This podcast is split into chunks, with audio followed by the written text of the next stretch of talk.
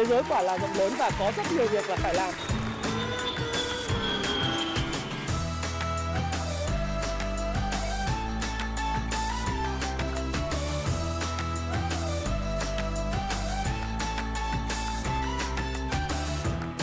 Hi, xin chào tất cả các bạn. Chào mừng các bạn đã quay trở lại với channel của Thái Phạm.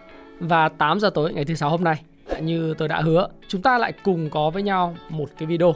Và video này vì cái tuyến chủ đề à, về mặt tiền tệ và các chính sách các cuộc chiến tiền tệ hiện nay ngụy thục ngô 4.0 là Mỹ, à, là Trung Quốc và Nga. Nó quá hay.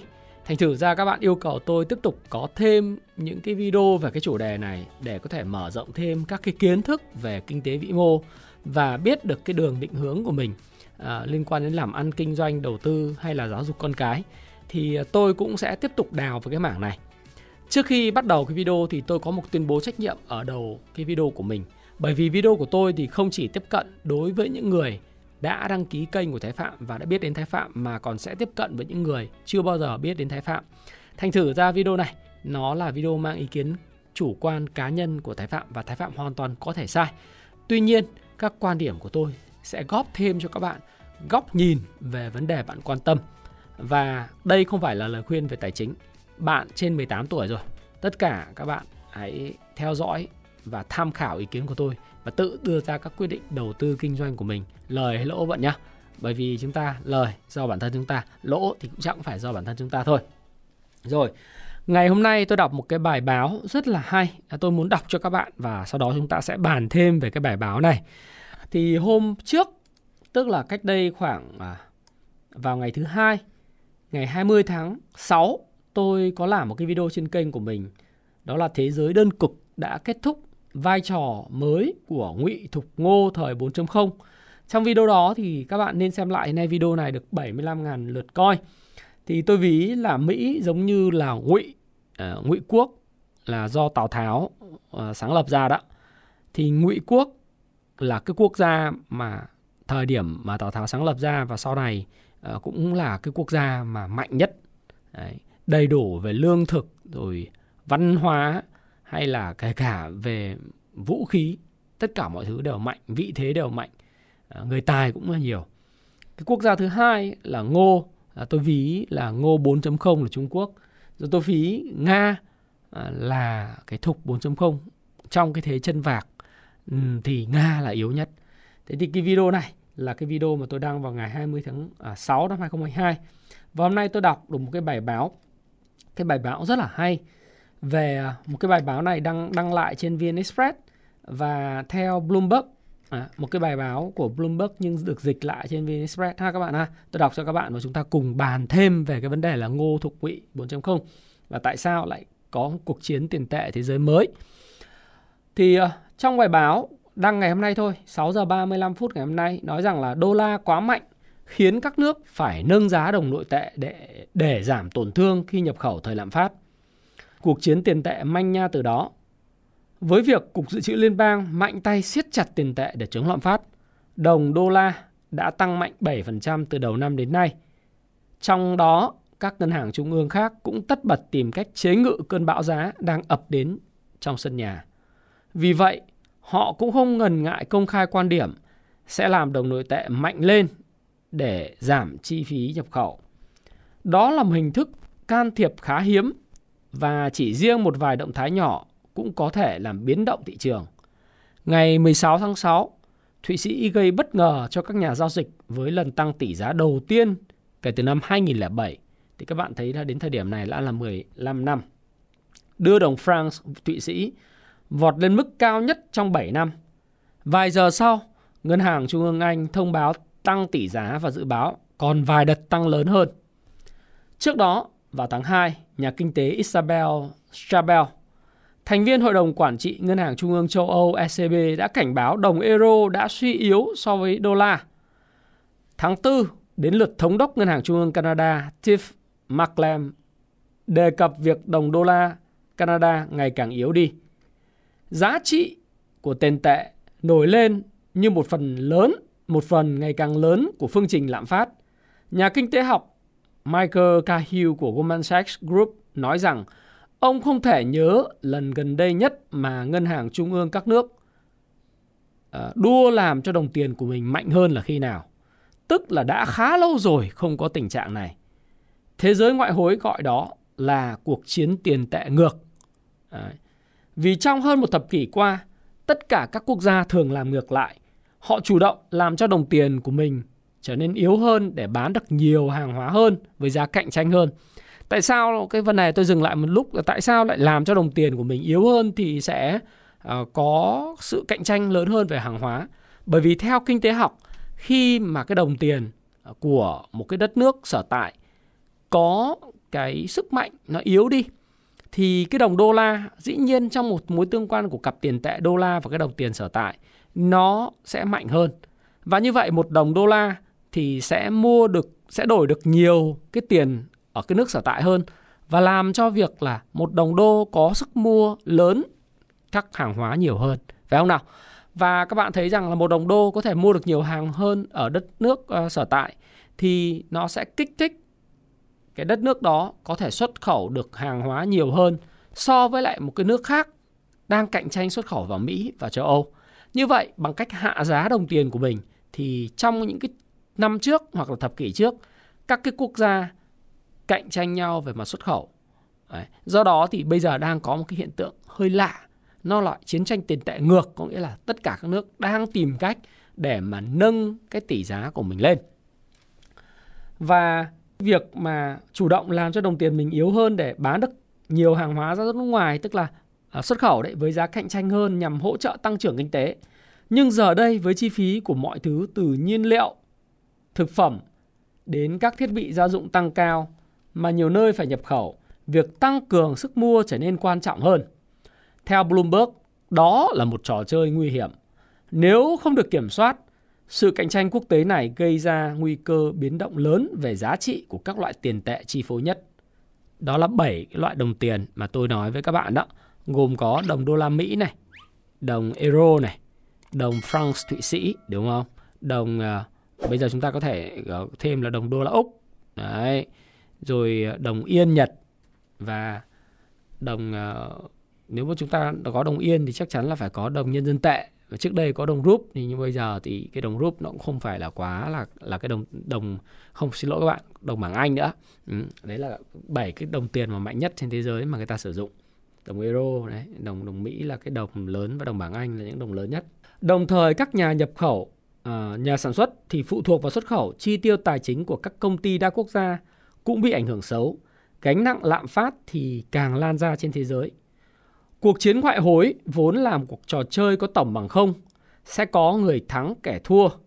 Và Alan Ruskin, trưởng bộ phận chiến lược quốc tế tại Deutsche Bank cho biết mọi quốc gia đều có mong muốn như nhau, đó là chiến thắng.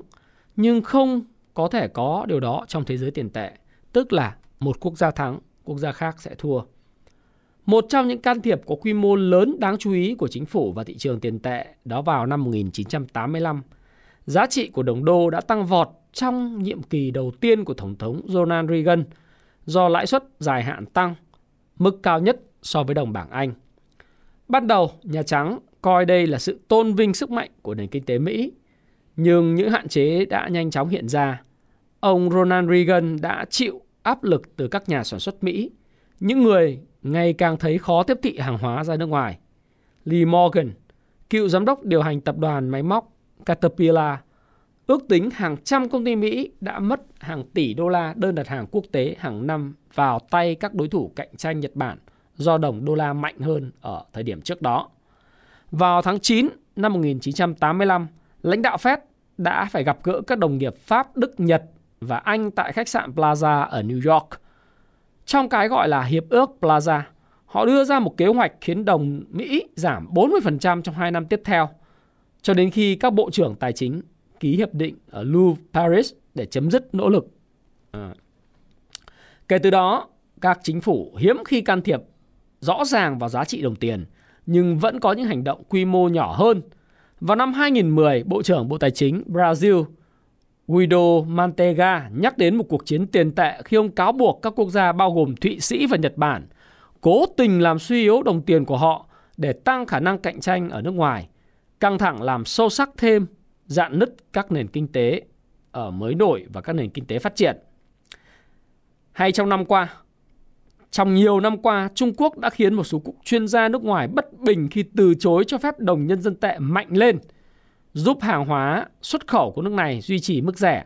Chính ông Donald Trump cũng đã dùng câu chuyện tỷ giá nhân dân tệ trong chiến dịch tranh cử của mình. Và khi Mỹ và Trung Quốc ăn miếng trả miếng thuế quan trong nhiệm kỳ của ông Donald Trump, Trung Quốc đã cho phép đồng nhân dân tệ giảm sâu dưới ranh giới mà họ đã không vượt qua hơn một thập kỷ. Động thái ấy đã dấy lên cảnh báo rằng tiền tệ có thể được vũ khí hóa và khiến Bộ Tài chính Mỹ gắn mác Trung Quốc thao túng tiền tệ. Có lẽ không quốc gia nào ngày nay nỗ lực giữ chặt tỷ giá đồng tiền của mình như Nhật Bản. Thống đốc Ngân hàng Trung ương BOJ Haruhiko Kuroda tiếp tục đưa ra lập trường ôn hòa, đồng thời thừa nhận sự lao dốc của đồng yên là không tốt cho nền kinh tế. Các bạn biết là đồng yên từ ờ, đầu năm nay đã mất giá 18% và ông ờ, thống đốc của Ngân hàng Trung ương Nhật Bản, ông Haruhiko Kuroda đã nói rằng là ờ, các nhà tức là BOJ không có lựa chọn khác. Đấy, không có sự lựa chọn khác. Mặc dù biết là không tốt cho nền kinh tế và đồng tiền này giảm giá 18%, các nhà giao dịch ngoại hối thì đặt cược và sọt cái đồng uh, man hay là đồng yên Nhật ấy. Trong cuộc chiến tiền tệ ngày nay, đô la mạnh lên được cho là sẽ chịu thiệt hại nhiều nhất nếu mục đích là kiềm chế lạm phát của Fed không thành công. Bộ trưởng Tài chính Janet Yellen nhấn mạnh cam kết rằng tỷ giá hối đoái là do thị trường quyết định. Nhưng dù sự thật có vậy hay không thì các chính trị gia vẫn ăn mừng. Ăn mừng tại sao lại ăn mừng khi đô la tăng giá? Ừ. Thượng nghị sĩ Pat Tommy thuộc Đảng Cộng hòa của Pennsylvania cho rằng Fed phải duy trì nỗ lực để chống lạm phát. Theo ông, sức mạnh của đồng đô la sẽ giúp rất nhiều việc chống lạm phát. Nhưng Mỹ có thể không được hưởng lợi lâu. Việc tăng tỷ giá của Thụy Sĩ và Anh sẽ đè nặng lên đồng đô la. Mà trước đó vào tháng 6 đã ghi nhận mức giảm hai ngày lớn nhất kể từ tháng 3 năm 2020. Tôi đọc nốt đoạn còn lại bởi vì bài này rất là hay trên Bloomberg và VN Express đăng lại. Giáo sư kinh tế Jeffrey Frankel của Đại học Harvard cho biết, các nước đang phát triển, đặc biệt là các nước xuất khẩu như Argentina và Thổ Nhĩ Kỳ, là những nước dễ bị tổn thương nhất. Các bạn cũng biết Argentina và Thổ Nhĩ Kỳ là hai quốc gia hiện nay có tỷ lệ lạm phát cao nhất trên thế giới. Điều tồi tệ nhất trong các nền kinh tế mới nổi là để đồng tiền của bạn giảm giá so với đô la khi bạn đang mắc nợ bằng đồng đô. À, nếu mà đồng tiền của mình bị phá giá thì các bạn sẽ thấy rằng nếu đang nợ bằng đồng đô thì bạn phải in nhiều đồng tiền nội tệ hơn. Nếu đồng đô mạnh lên là một đồng đô mua được nhiều đồng nội tệ hơn thì có nghĩa là chiều ngược lại. Trước đây ví dụ như 100 đồng uh, bản địa có thể mua được đồng đô thì bây giờ bạn phải cần 120 đồng hay 105 đồng để mua một đồng đô thì bạn phải in nhiều tiền hơn để đối ứng và mua. Tức nghĩa là bạn sẽ uh, bị cái vào cái vòng xoáy đó là giờ người ta trả nợ bằng đô la thì bạn phải gặp vấn đề rất lớn và in nhiều tiền và như vậy lạm phát sẽ rất lớn. Chính xác thì một đồng tiền mạnh hơn sẽ làm giảm lạm phát đến mức nào vẫn chưa rõ ràng. Nhưng dù sao, nhà kinh, trị, kinh tế trưởng toàn cầu Nathan Sis của Citigroup, người trước đây làm việc cho Bộ Tài chính Mỹ và Fed cho rằng thời đại lạm phát tràn lan này, đồng tiền mạnh hơn vẫn là câu chuyện tốt. Theo ông, trước đây đồng đô la tăng 10% sẽ kéo giảm lạm phát khoảng nửa điểm phần trăm. Ngày nay, nó có thể kéo giảm được đến một điểm phần trăm. Với cái bài báo này, nhiều người đọc sơ qua thì đơn giản nó chỉ là một cái bài báo nói rằng một chuyến chiến chiến tiền tệ mới, Fed nâng lãi suất, đồng đô la mạnh hơn thì các đồng tiền khác cũng uh, nâng lãi suất rồi thay đổi tỷ giá để đồng tiền của họ, đồng tiền bản địa của họ uh, có thể là tăng giá. Và như vậy thì sẽ không bị thiệt về cái cán cân xuất khẩu, nhập khẩu so với lại Mỹ và đồng thời là sẽ không đưa đất nước mình vào cái câu chuyện lạm phát. Đơn giản, mọi người chỉ nghĩ như vậy. Tuy nhiên, sau khi đọc cái bài này, và nếu các bạn đã xem cái video Thế giới đơn cực đã kết thúc vai trò mới của Ngụy Thục Ngô thời 4.0 thì tôi muốn chia sẻ với các bạn một điều. Đấy là gì? Đấy là cái vấn đề của việc cuộc chiến tiền tệ 4.0 này của Ngô Ngụy Thục. Tại sao lại có Nga, có Trung Quốc ở đây? Trong bài báo đâu nói gì về Nga với Trung Quốc ở đây? Đúng không ạ? Mà tôi lại lôi vào. Là bởi vì nó xuất phát từ cái nguyên nhân. Ngày hôm qua thì trên cái cộng đồng của tôi cái cộng đồng à, của chúng tôi làm đó là cộng đồng Happy Life đầu tư tài chính và thịnh vượng. Chúng tôi có một cái bài viết. Tôi có bài bài viết là bài điểm tin sáng đấy. Thì tôi có nói rất rõ về cái câu chuyện. Đó là uh, Nga và Ngô tức là ở đây là Thục 4.0 và Ngô 4.0 là Trung Quốc trong cái thỏa ước về tiền tệ thế giới, Trung Quốc rất mong muốn đồng nhân dân tệ của mình và Nga cũng muốn cái đồng rúp của mình trở thành một trong những đồng tiền quốc tế có sức ảnh hưởng lớn. Bạn đã biết là trong cái thế giới mà chỉ có 7 đồng tiền chi phối thì nó lại được neo bởi một người lãnh đạo đơn cực trước đây là Mỹ. Nghĩa là toàn bộ hàng hóa commodities, tất cả những thứ mà chúng ta mua bán nó sẽ được tính và neo bằng giá đô la. Tất cả mọi người trên thế giới đều thích đồng đô la và thích người nào nhất. Tôi thì tôi ngoài này nói chuyện vui. Đúng không? Ngoài các lãnh tụ uh, trên thế giới mà cái đồng tiền mạnh thì tôi thích nhất không phải là những cái vị tổng thống của Mỹ. Đấy, chẳng hạn như Lincoln, hay là những vị tổng thống nổi tiếng Washington. Tôi thích nhất đó là cái ông Benjamin Franklin. Đấy, một trong những nhà phát minh và nhà khoa học vĩ đại của Mỹ. Tất nhiên là tiểu sử cuộc đời của ông thì có rất là nhiều những cái vui và nhiều cái để học hỏi. Nhưng cái chính ý, đó là khuôn mặt của ông và hình của ông được in lên tờ 100 đô la. Đấy, là cái đồng tiền có thị giá lớn nhất trong cái đồng đô la trẻ con người già trẻ em đấy, phụ nữ ở khắp nơi trên thế giới đều thích ông Benjamin Franklin mặc dù có nhiều người không biết ông là ai okay. nhưng họ thích bởi vì ông hiện diện trên đồng 100 đô la Đấy, nó là như thế và vì sức mạnh của một cái thế giới đơn cực và Mỹ chi phối do đó đồng đô la có tác dụng lan tỏa trên toàn thế giới về thương mại và đầu tư. Ở nơi đâu có đồng đô la chảy vào thì cuộc sống thịnh vượng hơn bởi vì đồng đô la giúp các bạn mua được nhiều hàng hóa, dịch vụ và trải nghiệm mà người khác sẵn sàng cung cấp, bất cứ quốc gia nào cung cấp. Mỹ dẫn đầu trong cái cuộc chiến về tiền tệ đơn cực một thời gian quá dài kể từ chiến tranh thế giới thứ hai tất cả mọi thứ trên đời này đều được niêm yết bằng đồng đô la và như tôi đã nói, ai cũng yêu mến đồng đô la. Và những đồng minh thân cận của Mỹ, đồng minh gọi như là xương máu gắn mật thiết với Mỹ trong cái nhóm ngũ nhãn. Đó là các bạn thấy Anh với đồng bảng Anh, Canada đúng không?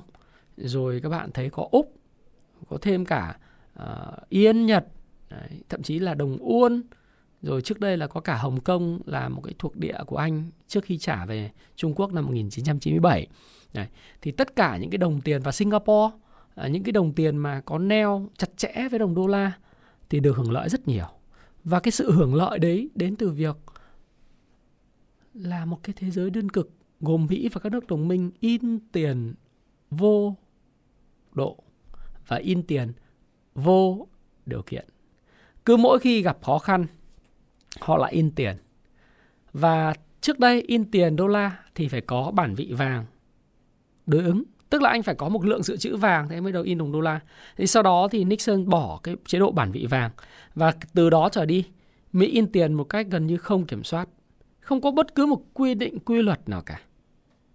Và đó là lý do tại sao những cái đất nước mà người ta cũng tự coi là hùng cường và có sức mạnh đó là Ngô 4.0 và Thục 4.0 như Trung Quốc và Nga rất bực mình. Họ cũng muốn in tiền vô điều kiện. Và trên thế giới này, bất cứ một cái đất nước nào khi mà nhìn thấy tờ, tờ nhân dân tệ hoặc là đồng rúp đều phải chấp nhận rằng là đây là cái đồng tiền có thể mua được bất cứ cái điều gì mà các bạn sản xuất ra chứ. Họ cũng muốn giống Mỹ. Đúng không ạ? Và nhà kinh tế học nổi tiếng của nước Anh David Ricardo đã từng nói không có một quốc gia nào hay ngân hàng trung ương nào có sức mạnh phát hành tiền giấy vô hạn mà lại không lạm dụng sức mạnh ấy. Và các đồng minh thân cận của Mỹ thì đã tận hưởng cái cuộc sống gọi là Pax America, một cuộc sống hòa bình, đơn lực, đơn cực, đơn lẻ do Mỹ dẫn đầu. Và Mỹ in bao nhiêu thì họ in bấy nhiêu rất là sung sướng. Không phải đơn giản tự dưng đồng bảng Anh cũng là đồng đồng euro, đúng không? Đồng đô la Canada, đô la Úc. Đấy. Rồi yên Nhật cứ in ra cả thế giới sử dụng. Sướng. Ở đâu các bạn đi du lịch cũng thế. Các bạn chỉ cần cầm 7 cái đồng tiền đó là bạn đổi được khắp nơi. À. Còn nếu như bạn mà cầm cái đồng tiền à, bản địa thì các bạn đi thấy là các bạn phải đổi sang đô la thì bạn mới mới có thể đi du lịch được. Thì David Ricardo nó một câu như vậy, nhà kinh tế nổi tiếng đấy. Không có quốc gia nào hay ngân hàng trung ương nào có sức mạnh in tiền giấy vô hạn mà không lạm dụng sức mạnh ấy. Và các bạn thấy rằng là Mỹ đã lạm dụng cái sức mạnh mà in tiền vô điều kiện trong suốt thời gian kể từ năm 1945 và sau khi bỏ cái chế độ bản vị vàng. Đúng không? Đặc biệt chúng ta thấy rõ trong cái cuộc khủng hoảng à, về chống lại cái, cái Covid-19. Kể từ lúc mà đất nước Mỹ bị đóng cửa để chống lại Covid-19 thì nước Mỹ đã in ra một cái lượng tiền cung tiền M1 trong một năm rưỡi gấp 7 lần cái số tiền mà trong lịch sử nước Mỹ đã in. Đồng thời bảng cân đối kế toán của Fed đã tăng gấp 2 lần hơn 2 lần kể từ khoảng 4.000 hơn 4.000 tỷ lên đến 9.000 tỷ đô la trong cái tài sản của Fed tính tới thời điểm vào tháng 5 năm 2022. Và đó là căn nguyên của mọi cái sự lạm phát.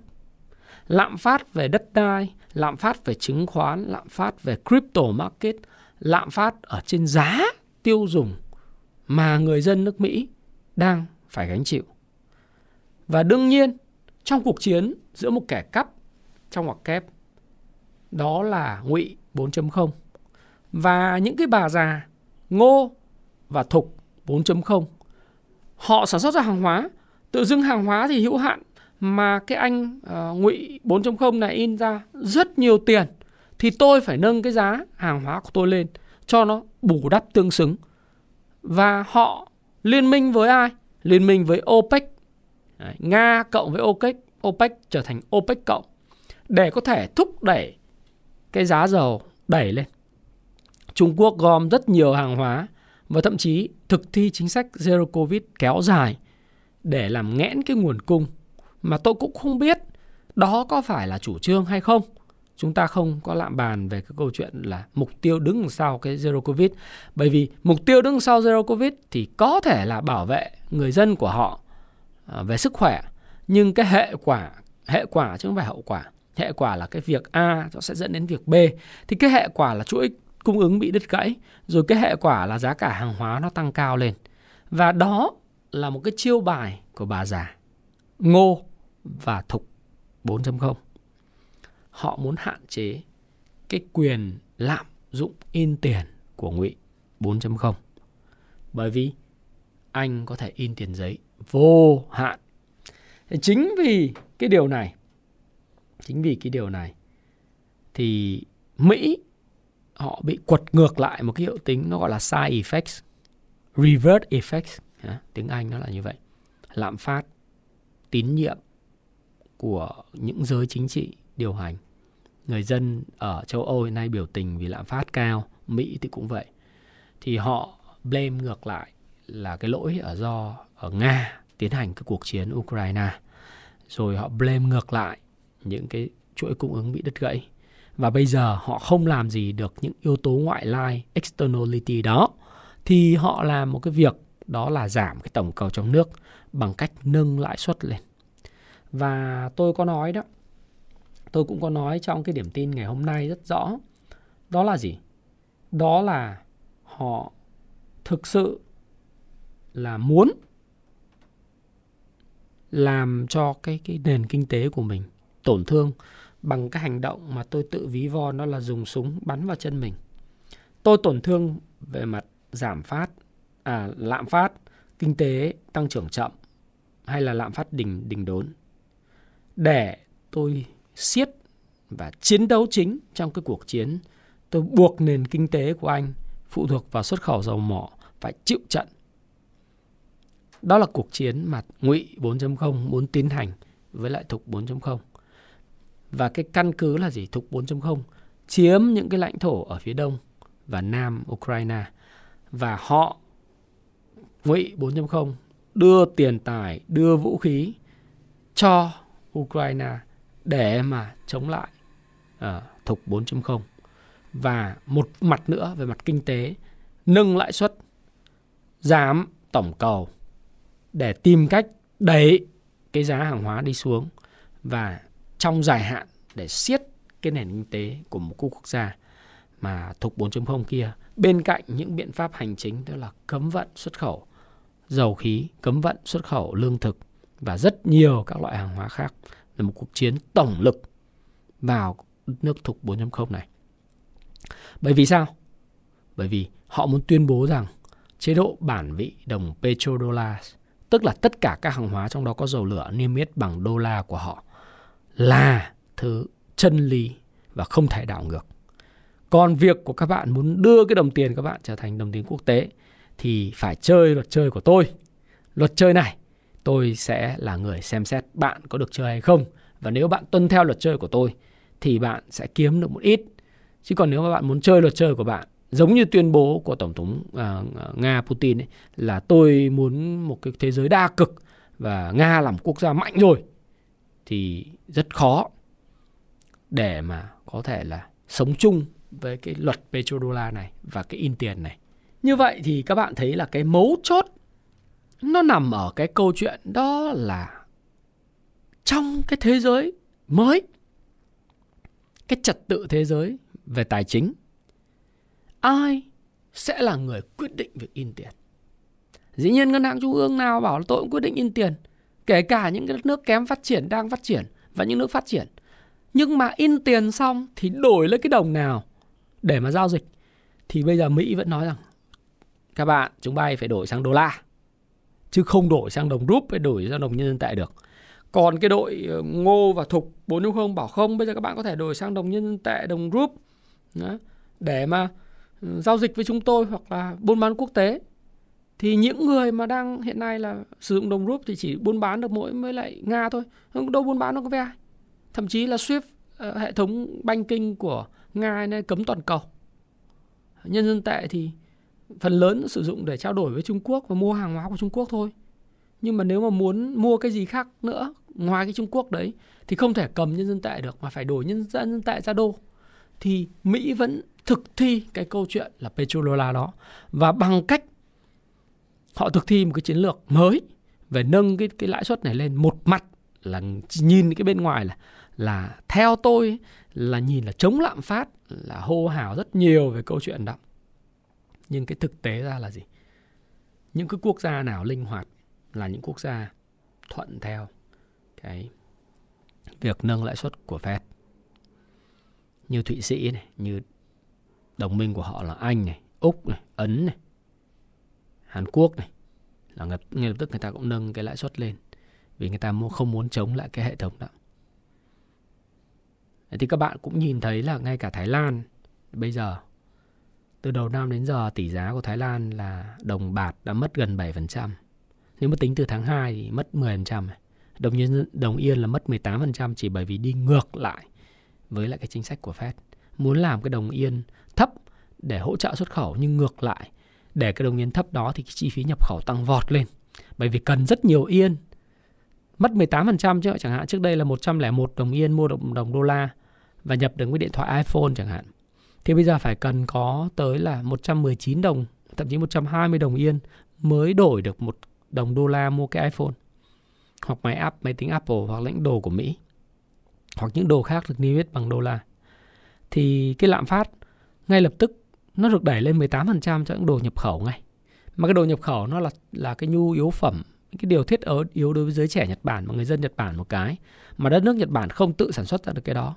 Từ cái máy ảnh hay gì đó đâu có sản xuất được anh phải mua nguyên vật liệu bên nước ngoài về mà nguyên vật liệu được niêm yết bằng đồng đô la hết thì cái lạm phát của anh nó tăng vọt lên và cái đời sống thực tế của người dân hiện nay Nhật Bản người ta kêu rời lên một số các bạn du học sinh và những lao động của Việt Nam tại Nhật Bản cũng thường xuyên nói với tôi, hỏi tôi rằng, anh ơi, anh có thể lý giải cho em tại sao có đồng yên nó bị mất giá lớn như vậy không?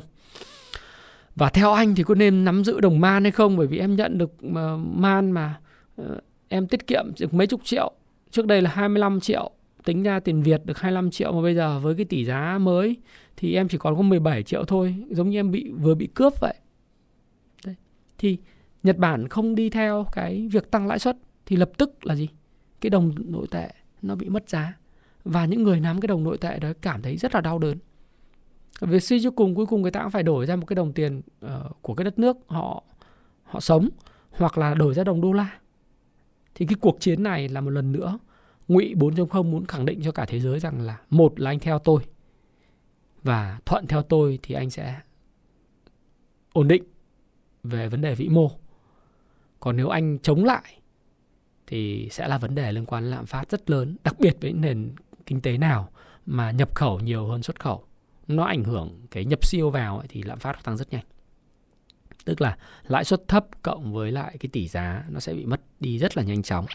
Đồng tiền uh, bị mất giá và dòng đầu tư FDI rồi FII nó rút ra thì rất là nguy hiểm đối với lại những nước mà uh, đi ngược lại với lại Fed. Đó các bạn thấy là À, một cái chính sách như vậy nó thể hiện cái ý chí của cái giới tinh hoa, tinh anh của Mỹ. Còn cái câu chuyện luôn luôn là chống lạm phát.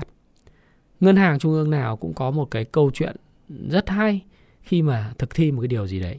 Và Mỹ họ nói họ chống lạm phát rồi trên báo chí thì uh, bà Janet Janet Yellen bà luôn luôn nói một câu là Ồ, tôi ờ, để tỷ giá do thị trường quyết định nhưng mà rõ ràng cái hàm ý đứng sau nó rất rõ. Rất rõ. Và nếu như cái lạm phát ở Nga tiếp tục cao thế này này và, và họ tiếp tục họ nâng lãi suất để tự hủy hoại cái sức cầu của nền kinh tế thì coi chừng là Nga à, gọi là thục 4.0 ấy, sẽ thua cuộc trong dài hạn ở cuộc chiến này. Nên không đơn giản thay thế cái đồng đồng đô la Mỹ. Đấy.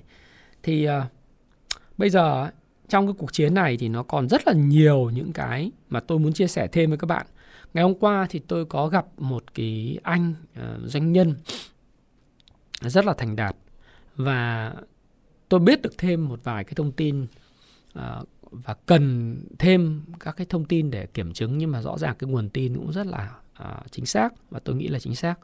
Đó là ngô 4.0 là Trung Quốc đang hưởng lợi rất lớn từ cái cuộc chiến mà cấm vận của ngụy 4.0 đối với lại thục 4.0 bởi vì toàn bộ những hàng hóa từ lương thực thực phẩm và dầu khí uh, xăng của nga bây giờ xuất khẩu ra thế giới bị cấm thì toàn bộ đi sang trung quốc Đấy. sang trung quốc trung quốc mua những lô hàng giá rất rẻ sau đó thì đóng dán nhãn lại ờ, xuất xứ và xuất đi trên thế giới và thu lợi nhuận rất lớn thì hơn ai hết cái quyền lợi mà liên kết giữa thục 4.0 và ngô 4.0 thì cũng không khác gì cuộc liên minh liên kết giữa Lưu Bị và Tôn Quyền lúc chống lại Tào Tháo. Nhưng cái liên minh này cuối cùng nó vẫn là lợi ích phải không? Ờ, ở đâu thì cũng là lợi ích thôi, nhưng mà vấn đề cuối cùng thì vẫn là lợi ích. Không có kẻ thù vĩnh viễn mà chỉ có lợi ích là vĩnh viễn. Thế thì trong cái cái cái liên minh mới tôi cũng chia sẻ là Ngô Ngụy Thục 4.0 vấn đề là chọn phe thôi.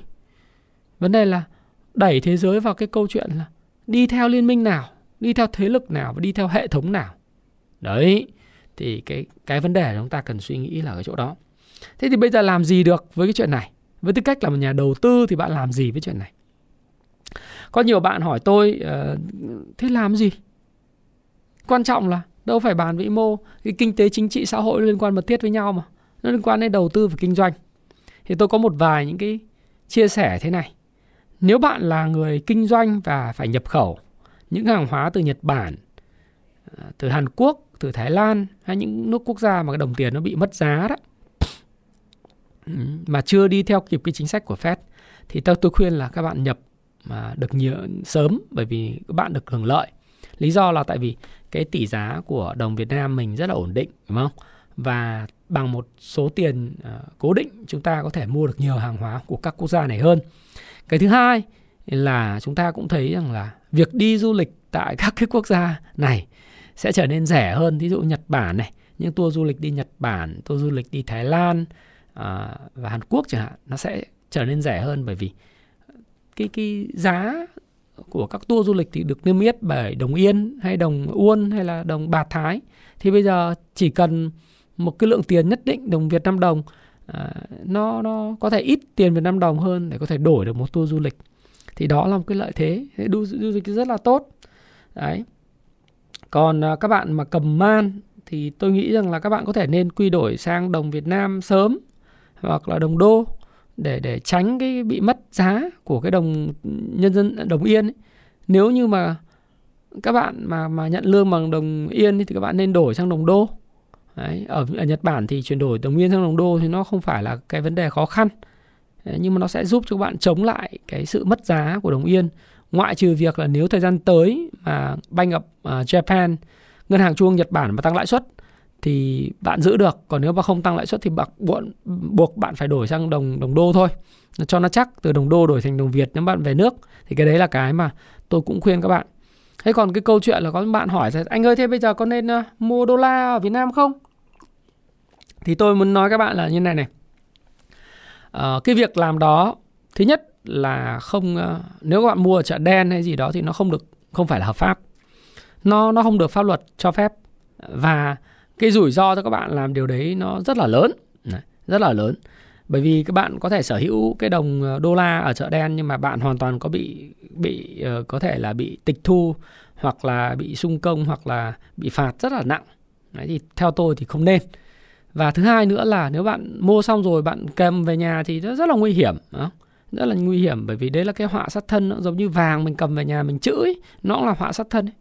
vì sợ là có người này người kia nhòm. Và đồng thời nữa là bạn gửi ngân hàng thì lãi suất cũng bằng không. Mà kể cả đô la nó có tăng giá chắc nữa thì các bạn thấy không được bao nhiêu không được bao nhiêu. Vì đồng đô gửi lãi suất ở Việt Nam là 0% trừ khi mà các bạn đi thăm người thân đi uh, du lịch con cái du học hay là chữa bệnh thì bạn có được quyền mua đô la thì cái đấy là hợp pháp mua tại ngân hàng. Còn không thì bạn mua ở chỗ khác nó là là không đúng quy định của pháp luật đâu. Mà tôi thấy thì cái việc mà tăng thì cũng không có, có quá nhiều đâu không có nhiều.